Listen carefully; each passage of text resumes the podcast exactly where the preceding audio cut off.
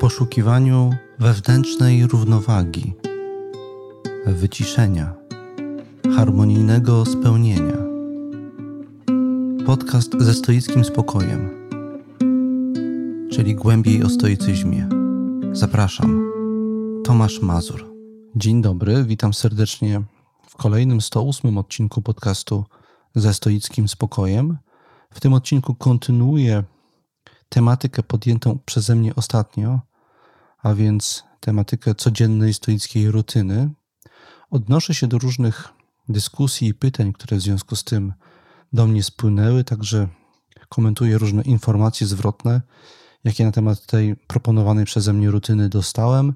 Robię to w osobliwy sposób, bo przy tej okazji wyjaśniam, jak rozumiem różne stopnie zaawansowania w byciu stoikiem. Zapraszam do słuchania.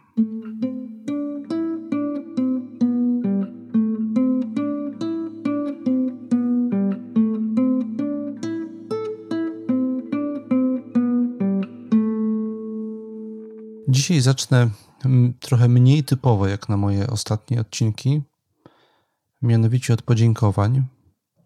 Po pierwsze, dziękuję wszystkim tym, którzy są ze mną w stałym kontakcie mailowym, pisząc i reagując na bieżąco na różne moje pomysły, propozycje, e, zadania stoickie. Ja nie zawsze wystarczająco szybko reaguję na te maile, nierzadko odpowiadam z dużą zwłoką, za co e, tutaj niniejszym przepraszam. Powód tego jest taki, że w niektórych okresach tych, tej korespondencji spływa do mnie naprawdę dość dużo. Ale proszę o cierpliwość. Postaram się na wszystkie te maile, o ile gdzieś jakiś nie ugrzązł w spamie, czy gdzie indziej nie zaginął, a też to się zdarza, postaram się na nie wszystkie odpowiedzieć, więc tym osobom bardzo dziękuję. Dziękuję też wszystkim osobom wspierającym mnie na platformie Patronite, tym starszym, które, już, które wspierają mnie już od dłuższego czasu, i tym nowym, które dołączyły do tej grupy. Razem wszystkie te osoby przybliżają mnie do osiągnięcia zdefiniowanego przeze mnie niedawno nowego na Patronite celu. E, celu, który oznacza po prostu tyle, że poświęcę się wyłącznie propagowaniu stoicyzmu, pisaniu o stoicyzmie, mm, robienia mm, kolejnych i częstszych stoickich warsztatów.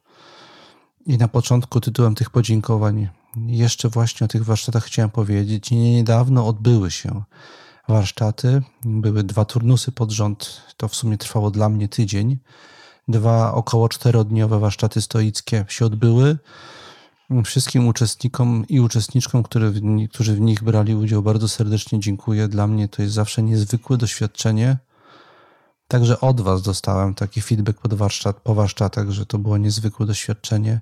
Uczestnictwo w takim spotkaniu to jest uczestnictwo w pewnej, pewnego rodzaju wspólnocie osób poszukujących, dzielących się, rozumiejących tą praktykę stoicką i filozofowanie na swój sposób. To jest zawsze dla wszystkich uczestniczących w tym niezwykle wzbogacające, dla mnie też.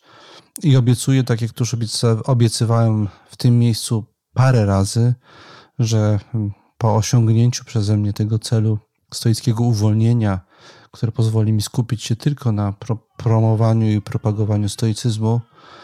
Ja te warsztaty będę robił bardziej regularnie, także wszyscy ci, którzy piszą mi maile z różnymi żalami, że nie załapali się i że chcieliby się jednak załapać w końcu na takie warsztaty, te wszystkie osoby yy, uzyskają ten, ten cel, na którym im zależy i takie warsztaty też dla nich się znajdą.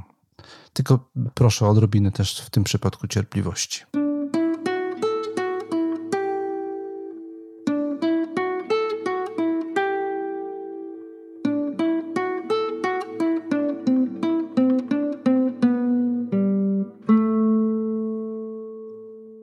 Teraz przejdę do tego, że skomentuję jedną z wymian myśli, jaka odbyła się na mediach społecznościowych w zamkniętej stoickiej grupie, do której zapraszam patronów i patronki.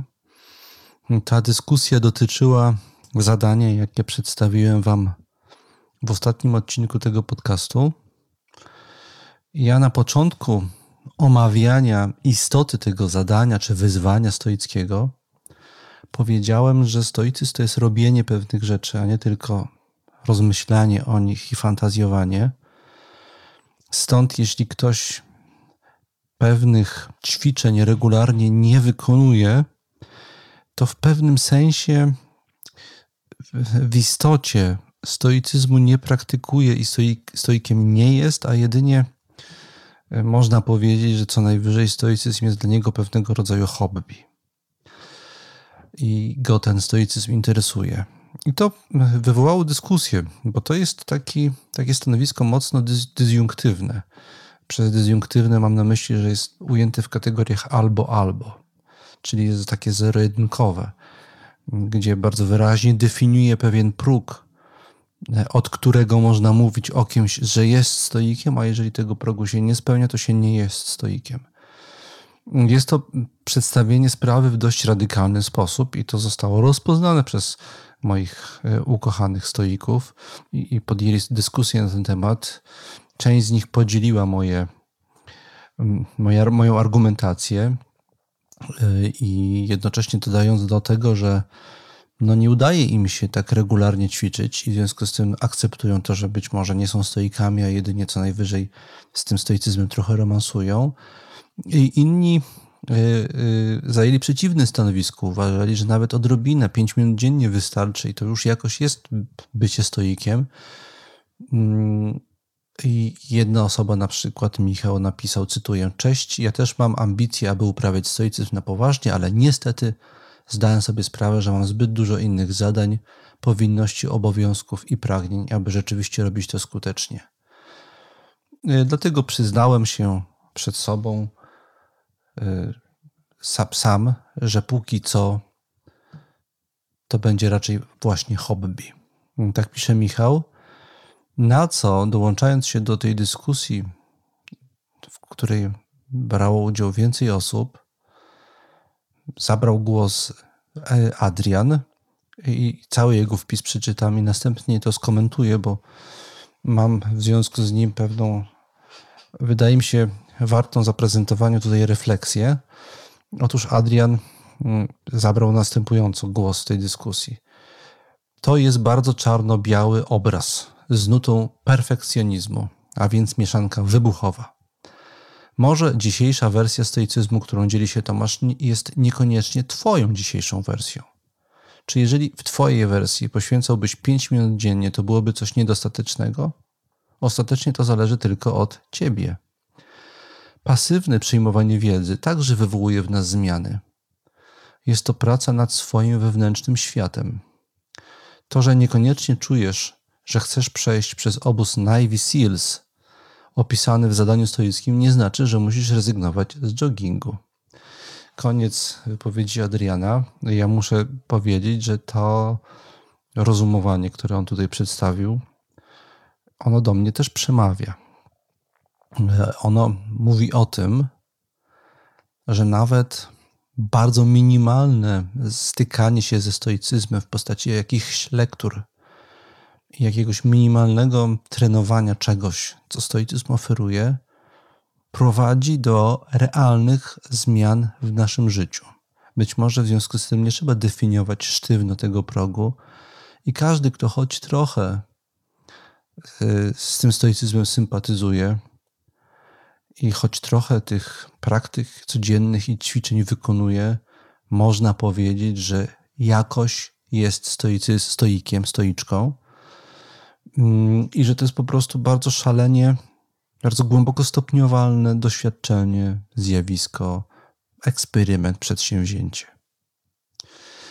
Ta, mm, ta dyskusja i ten komentarz Adriana przypomniał mi co jakiś czas tutaj przeze mnie przytaczany pewien specyficzny pogląd antyczny stoi, antycznych stoików na relację między dobrem a złem. Oni uważali, że relacja między dobrem a złem jest relacją niestopniowalną. I byli pod tym względem logicznie skrajnie dysjunktywni, czyli zero-jedynkowi właśnie. To była wizja całkowicie czarno-biała. Jest tylko dobro i tylko zło. Nie można być trochę dobrym. E, albo jest się dobrym, albo się nie jest dobrym. I Adrian przedstawił tutaj analogię z treningiem.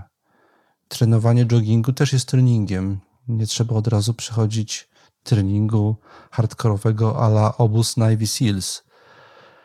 Mm, antyczni stoicy mieli inne metafory na to, o co chodzi ich zdaniem w stoicyzmie.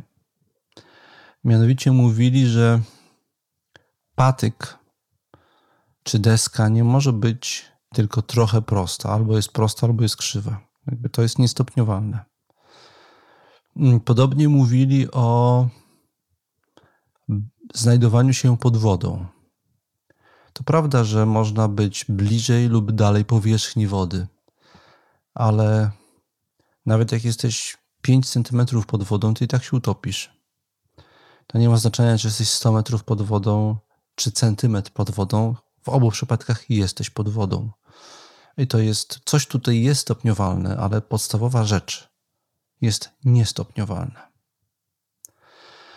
Y, I stoicy chcieli przez to powiedzieć, że dopuszczenie w nas samych chociaż najmniejszej wady jest luką, która jeśli trafi na podatne okoliczności zewnętrzne, stanowi ryzyko rozprzestrzenienia się na całą naszą egzystencję. Możemy wpaść. Mówiłem o tych kotwicach, że różni z nas, różne osoby mają w różnych miejscach kotwice. Jeżeli zostawimy chociaż jedną kotwicę, to jeżeli trafimy na takie okoliczności życiowe, które właśnie tą kotwicę w nas jakoś szarpią mocniej emocjonalnie, to będziemy cali rozbici. I nie ma znaczenia, jak dużo mamy kotwic, jak blisko jesteśmy osiągnięcia duchowego spokoju. Jeżeli zostawimy chociaż jedną rzecz, która potencjalnie nas rozstraja, to znaczy, że nie osiągnęliśmy spokoju. Bo cały czas jesteśmy narażeni na jego całkowitą utratę. Takie było ich, takie było ich rozumowanie. Jednocześnie oni mówili, że ten ideał jest prawie nieosiągalny. To znaczy, że my możemy się tylko do niego przybliżać i oddalać. A więc o ile z jednej strony mówili, że cel ten ostateczny stoicyzmu jest zero-jedynkowy, albo się go osiąga, albo się go w ogóle nie ma, a jedynie można się do niego przybliżać, ale w pewnym sensie cały czas się, jest się równie daleko. Ale z drugiej strony mówili o tym, że ludzie się do tego celu stopniowo przybliżają i da się wyróżnić różne etapy przybliżania się do tego celu, mimo że trzeba pamiętać, że bez względu na to, na jakim etapie jesteśmy, jesteśmy cały czas tak samo narażeni, jakbyśmy byli na samym początku. Nie można trafić, tracić czujności, cały czas trzeba dalej i dalej i dalej pracować. Taka była koncepcja. Można powiedzieć, że ta idea nierealizowalnego celu, który jako jedyny jest całkowitym zabezpieczeniem naszej duchowości co do osiągnięcia trwałego dobrostanu, że ta idea jest pewnego rodzaju treningiem pokory. Jakbyś nie był zaawansowany, jeżeli nie osiągnąłeś najwyższego poziomu w tym zaawansowaniu, tego właśnie, który spełnia kryterium zero-jedynkowości, to nigdy nie możesz być pewny siebie, nie popadaj w zadufanie, wciąż od nowa, od rana, jeżeli masz na to przestrzeń, ćwicz. Wydaje mi się, że o to chodzi w tym z tej zero-jedynkowości, ale z drugiej strony właśnie ci antyczni stoicy też mówili o tym, że między adeptami są różnice, jeżeli chodzi o stopień zaawansowania. I w związku z tym w odpowiedzi na trafny komentarz Adriana chciałbym zaproponować Wam jako uzupełnienie mojego bardziej zero-jedynkowego przedstawienia progu bycia stoikiem z zeszłego odcinka podcastu, uzupełnienie w postaci Y, wariantu pięciostopniowego, do którego teraz przechodzę.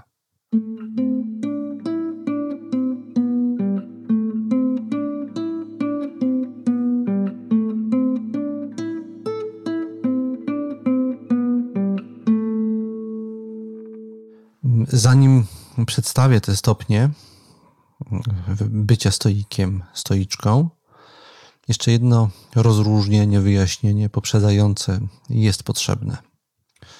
Otóż o stopniowalności stoicyzmu można mówić w dwóch różnych wymiarach. Po pierwsze, można to robić w odniesieniu do przekonań, gdzie możemy sobie zadawać pytania, jakiego rodzaju przekonania na temat świata, człowieka, myślenia należy przyjąć, żeby można powiedzieć, że ma się światopogląd stoicki. Jaki jest minimalny próg specyficznie stoickich przekonań, które trzeba przyjąć, żeby można powiedzieć o sobie, że się ma przekonania stoickie. I być może tutaj także można by zaproponować stopniowalność tego, tego specyficznie stoickiego światopoglądu. Nie jestem przekonany, ale wydaje mi się, że można by tutaj z tym poeksperymentować. Na jednym ze stoisk, ze stoisk trochę się e, e, tym bawiliśmy i nawet efekty tego tutaj przedstawiałem bardzo wstępnie.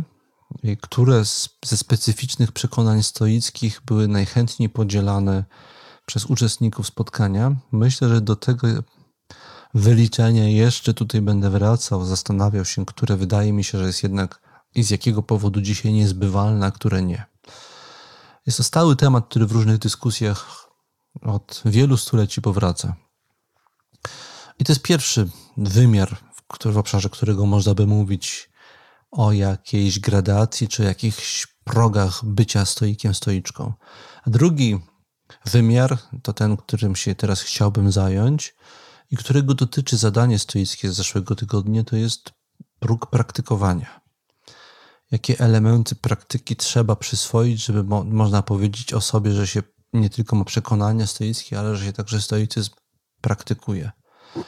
I właśnie tutaj, w, w reakcji na te dyskusje, które wokół mojej propozycji e, zaczęło, zaczęto prowadzić, chciałbym zaproponować teraz pięć stopni bycia stoikiem, stoiczką dzisiaj.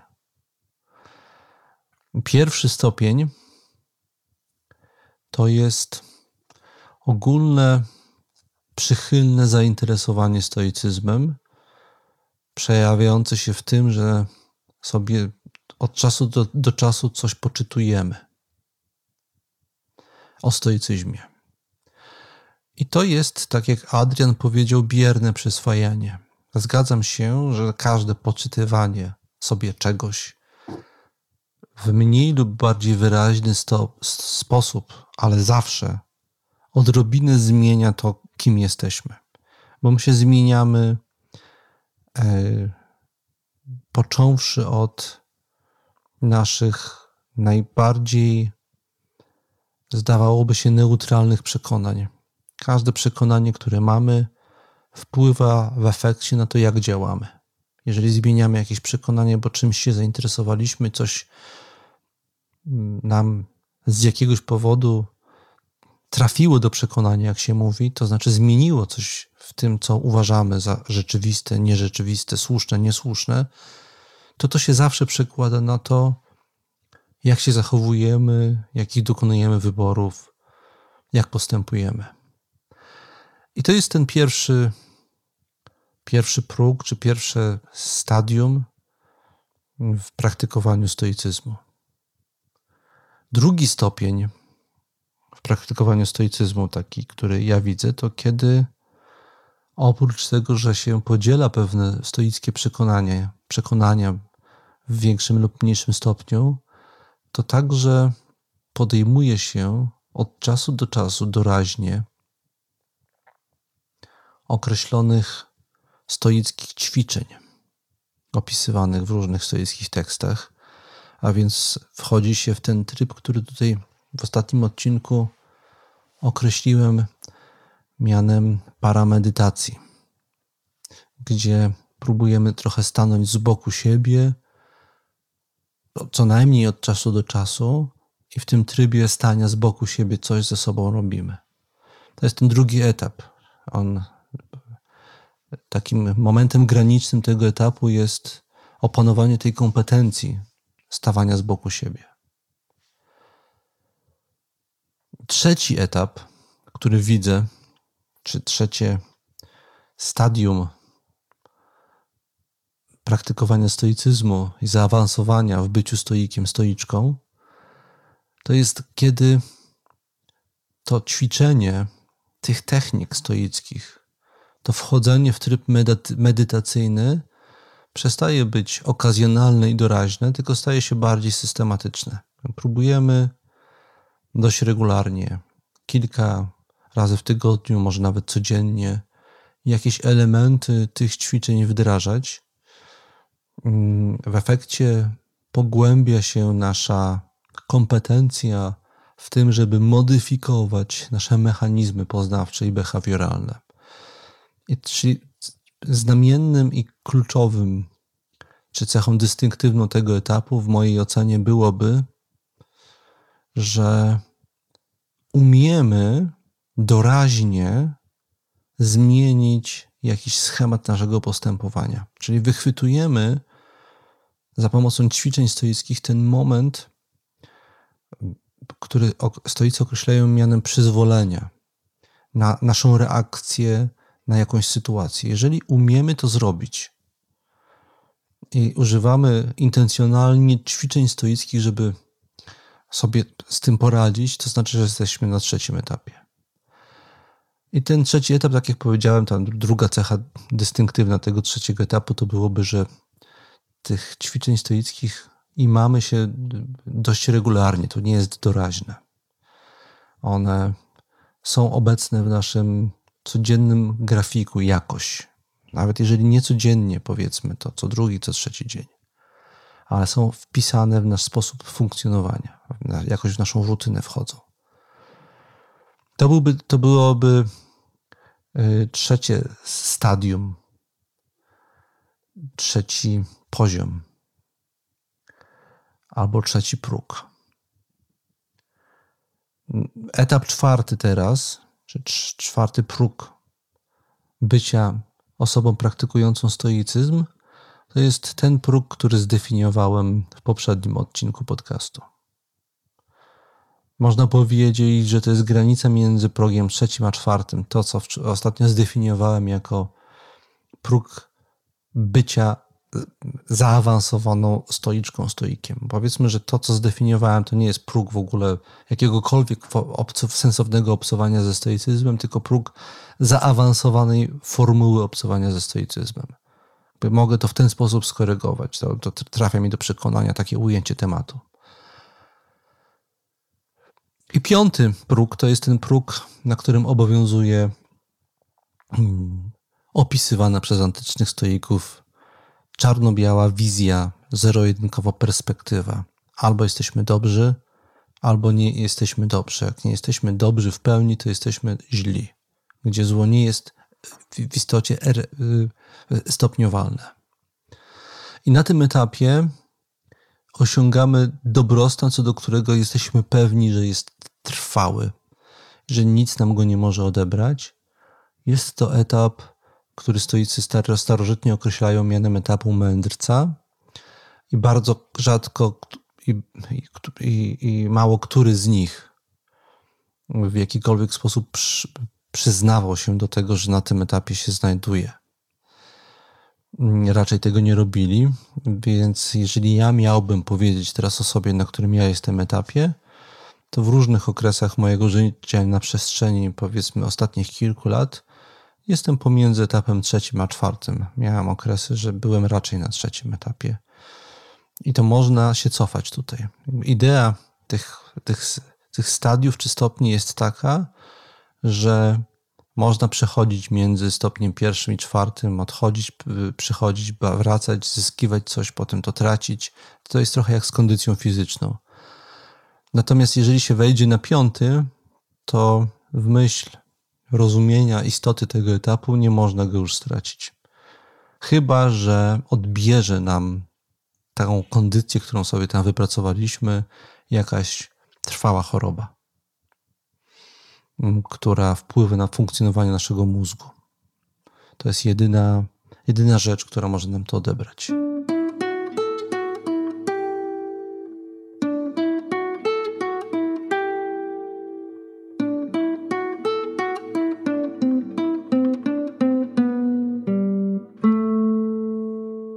Tak więc wyglądałaby ta koncepcja pięciu stopni praktykowania stoicyzmu, gdzie też progi między niektórymi z nich są nie do końca ostre. Ostry jest próg między trzecim a czwartym i między czwartym a piątym, tak bym powiedział, stopniem.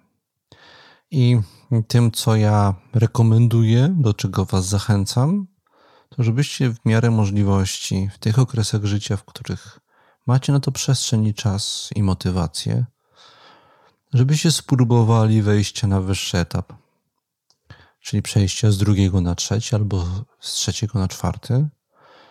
Tym, co rekomendowałem w poprzednim odcinku, z perspektywy uściśleń odcinka bieżącego, to jest wejście, przejście z etapu trzeciego na czwarty, gdzie nie chodzi po prostu o wyzwanie.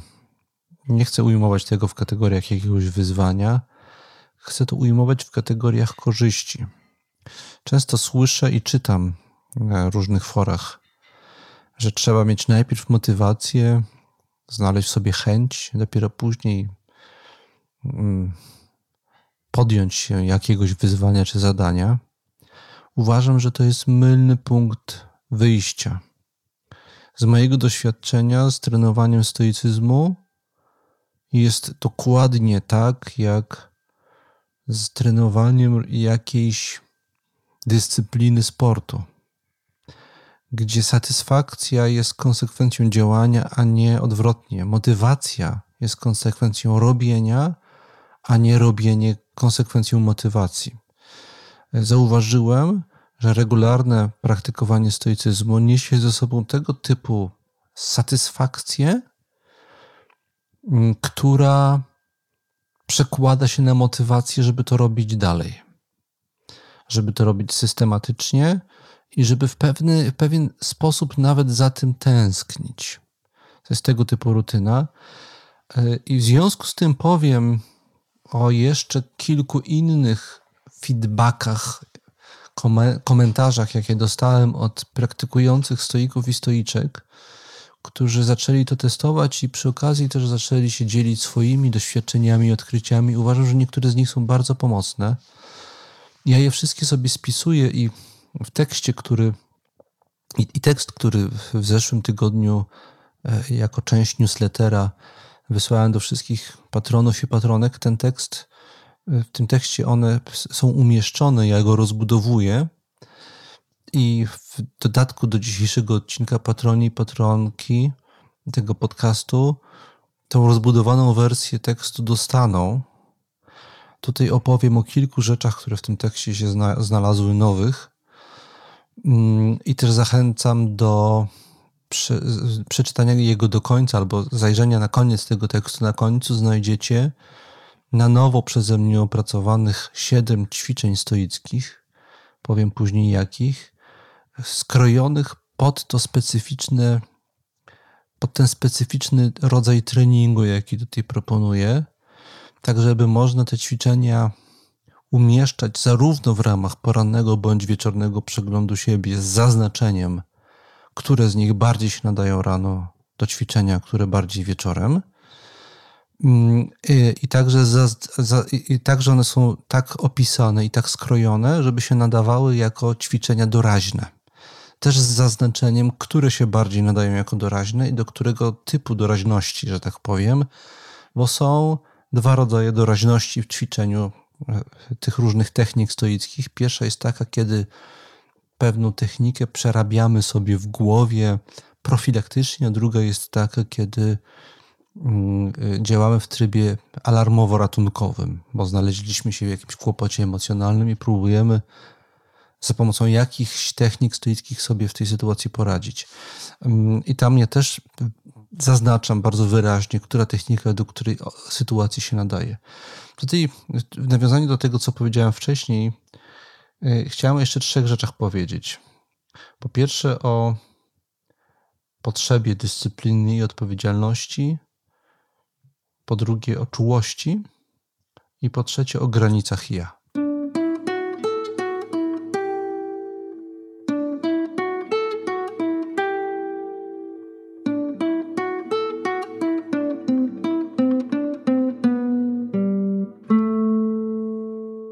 Więc po pierwsze, pewien mój znajomy stoik, który brał udział w ostatnich warsztatach stoickich, podzielił się ze mną pewną refleksją na temat potrzeby dyscypliny i odpowiedzialności, rzucając bardzo odświeżające światło na to, mm, y, podzielił się tym, co jemu daje poranny przegląd siebie w tym aspekcie właśnie dyscypliny i odpowiedzialności. Mm, ja chciałem się ty, ty, tym podzielić i też przypomnę, że to, ten komentarz też jest umieszczony w tym tekście, który e, wys, wysyłam patronom i patronkom jako załącznik do newslettera, do tego odcinka. Mm, żeby to dobrze wyjaśnić, może tytułem wstępu, dzisiaj wiele osób uważa, jest to taki potoczny pogląd chyba, stereotyp, że takie pojęcia jak trud, dyscyplina czy odpowiedzialność niosą ze sobą, jeśli już niejednoznacznie pejoratywne, to na pewno jakoś wymagające i potencjalnie emocjonalnie obciążające konotacje. Chcemy, żeby nam się żyło łatwo, przyjemnie.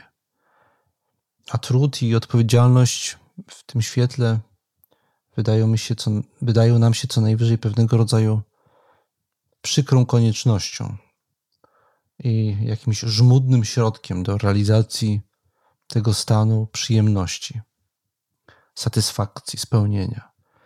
Jeśli jednak, i to, to jest to, co robią stoicy podczas przyglądu porannego i wieczornego, będąc, jeśli będąc w trybie rekomendowanej, rekomendowanej przez stoików pogłębionej refleksyjności, odkrywamy to, co i dlaczego jest dla nas ważne, jeśli dobrze sobie poukładamy to, co nazywam aksjosferą, w efekcie zyskujemy nierzadko zupełnie innego rodzaju energię i motywację. Może się ona objawić jako głęboka radość z, z dyscypliny i odpowiedzialności. Jest bardzo istotne, żebyśmy nie zatracili tego doświadczenia. Kiedy wychodzimy potem z trybu pogłębionej refleksji i przełączamy się na tryb zdyscyplinowanego działania. Zarówno nawykowo, jak i przede wszystkim środowiskowo i kulturowo. Możemy odczuwać dzisiaj bardzo silną presję do identyfikowania wszelkiego wysiłku i odpowiedzialności, jakie na siebie danego dnia bierzemy, z czymś koniecznym, a zatem z czymś żmudnym oraz nieprzyjemnym. Należy temu aktywnie się przeciwstawiać, tej presji trzeba się przeciwstawiać, wizualizując sobie na przykład podczas porannego przeglądu siebie w ramach ćwiczenia dajmy na to wizualizacji mistrza, kiedy to bardzo wyraźnie i konsekwentnie przedstawiamy sobie trud, zobowiązanie, poświęcenie się czemuś jako stany głęboko satysfakcjonujące same w sobie. Stany, które mogą być właśnie radosne i wysokoenergetyczne, które się wykonuje dla nich samych, a nie ze względu na jakiś zewnętrzny cel. I tego naprawdę można w ten sposób doświadczyć, że sprawia nam przyjemność i radość branie na siebie odpowiedzialności, branie na siebie trudnych rzeczy w trybie y, refleksji tego doświadczamy, ale potem w trybie zadaniowym to cały czas odczuwamy. Tego nie można tego zatracić, bo presja na to, żeby na to patrzeć inaczej jest bardzo silna. Druga, druga, druga uwaga, drugi komentarz, w którym się chciałem podzielić, to jest też ciekawe, to też pojawiło się na ostatnich warsztatach stoickich, dyskutowaliśmy o tym przez jakiś czas. W zadaniu stoickim, które Wam przedstawiłem, koncentruję się na jednej granicy, na granicy między ja y, obserwującym, a ja obserwowanym, ale jest jeszcze jedna granica, y, z którym niektórzy praktykujący mogą mieć kłopot. Y, więc, jakby podsumowując, my doświadczamy podczas tego medytacyjnego wejścia w siebie nie jednej granicy, tylko dwóch granic. Pierwsza granica to ta, która, którą przeprowadzamy między wewnętrznym obserwatorem lub obserwatorką, a tym, co jest obserwowane, czyli tym wszystkim co jest nasze, ale co w trybie porannego przeglądu siebie nie jest nami. Ja czasami używam w tym kontekście rozróżnienia na sobość i mojość, że ten, ta wewnętrzna obserwatorka to jest sobość, a to, co jest obserwowane, to jest mojość. Jednak jest jeszcze jedna, co najmniej równie ważna granica, której mm, nie omówiłem y, w zadaniu stoickim. Mm, I ta granica przebiega między tym, co nasze, czyli między tą naszą mojością, a szeroko rozumianym światem zewnętrznym. A więc można powiedzieć, że y, przyjmując istnienie tych dwóch granic, zyskujemy trzy odrębne sfery. Wewnętrzną wewnętrzność, czyli sobość, obserwatorkę, wewnętrzną zewnętrzność, czyli to, co moje i co jest przedmiotem obserwacji, oraz zewnętrzną zewnętrzność, czyli całą resztę świata, która też nie jest w tym ćwiczeniu w ogóle przedmiotem obserwacji i od której trzeba się podczas takiego medytacyjnego wejrzenia w siebie jakoś odciąć.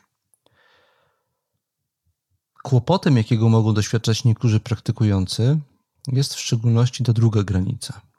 I warto o tym w tym kontekście wspomnieć. Gdzie kończy się to, co moje, a zaczyna się to, co nie moje? Gdzie lokuje się to, czym, to, czym ja dysponuję jako moim, a gdzie to, co na, raczej należy do świata w szerokim tego słowa znaczeniu? Nasze codzienne ja zewnętrzne jest kształtowane przez bardzo dużo zupełnie od nas niezależnych czynników.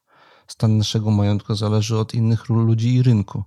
Stan naszego zdrowia zależy od środowiska, w którym żyjemy, stan relacji od wielu przypadkowych zdarzeń, role, w które wchodzimy, od zdarzeń losu, że to, a nie coś innego napotkaliśmy na własnej drodze, to, to zależy od czynników zupełnie przypadkowych. Nasz charakter zależy wyjś, wyjściowo, jest kształtowany przez interna, interakcje z naszymi rodzicami, a w dalszym życiu jest kształtowany przez relacje z różnymi ważnymi osoba, osobami w naszym życiu.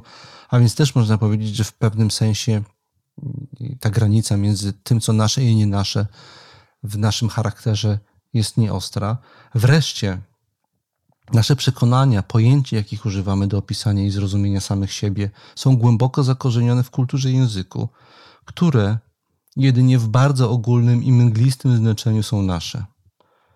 Wszystko to sprawia, że trzeba powiedzieć oraz zaakceptować ten stan rzeczy, iż nasze tak zwane ja zewnętrzne wciąż od nowa i w ciągłym i nieskończonym procesie wyłania się ze świata zewnętrznego i że zatem między nim a tym światem nie zachodzi żadna wyraźna granica. Ta granica jest bardzo mocno nieostra. Nieco patetycznie można powiedzieć, że świat nieustannie odbudowuje nas na, nami samymi, czy obudowuje nas nami samymi, to znaczy obdarowuje nas naszym zewnętrznym ja, naszą mojością, który to dar my codziennie od nowa przyjmujemy i podejmujemy refleksyjną pracę nad nim. Mm, więc to chciałem dodać, że to, co my napotkamy, napotykamy w tym akcie wewnętrznej obserwacji, to nie jest do końca domknięty zbiór on cały czas się rozszerza, cały czas się wyłania ze świata, my go z pewnym zdziwieniem, zdumieniem obserwujemy i wciąż od nowa podejmujemy pracę nad nim. Ostatnia rzecz, którą chciałem powiedzieć, którą zapowiedziałem, to jest czułość. Mm, ja osobno poświęcam temu uwagę w szczegółowym omówieniu, które już mam przygotowane i prześlę Wam w tym tekście, wieczornego przeglądu siebie, ale zwrócono mi uwagę też podczas warsztatów stoickich ostatnich, że warto o tym wspomnieć już podczas porannego przeglądu siebie, to znaczy to, żebyśmy my, dokonując tego przeglądu siebie, pamiętali o tym, żeby to robić z nastawieniem czułości względem siebie. E, I to chodzi o to, żeby nie być wobec siebie nadmiernie krytycznym. Nic nie jest bardziej szkodliwe do tego, żeby zacząć w bezpiecznej atmosferze pracować nad zmianą swoich standardów, niż nadmiernie krytyczna samoocena, surowe napominanie siebie i przywoływanie do tak zwanego porządku. Nasze nastawienie względem samych siebie podczas porannego przeglądu siebie już od samego rana powinno być czułe i opiekuńcze, a samo spotkanie z samymi sobą powinno mieć charakter raczej spotkania z kimś bliskim i dobrze nas rozumiejącym niż, yy, niż krytykiem, czyli raczej to jest spotkanie z, powiedzmy z troskliwym przyjacielem. Yy, I o tym trzeba pamiętać, o tym nastawieniu, że ta, to ja obserwujące i ja obserwowane powinny mieć e, czułą, intymną, przyjacielską relację. Nad tą relacją też trzeba pracować i ją sobie pielęgnować. I jeden ze stoików podczas tych spot, te, tego warsztatu powiedział, że on wyczekuje tych spotkań, bo to jest tak jak spotkanie z przyjacielem, że udało mu się wykształcić taką postawę. I życzę tego wszystkiego wam, wam wszystkim praktykującym. Mm, I dzisiaj też y, tą część merytoryczną na tym, na tym powoli kończę.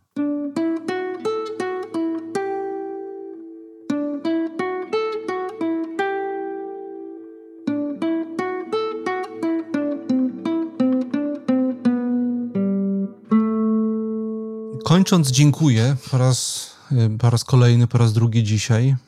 Dziękuję patronom za wsparcie, słuchaczom i słuchaczkom za słuchanie.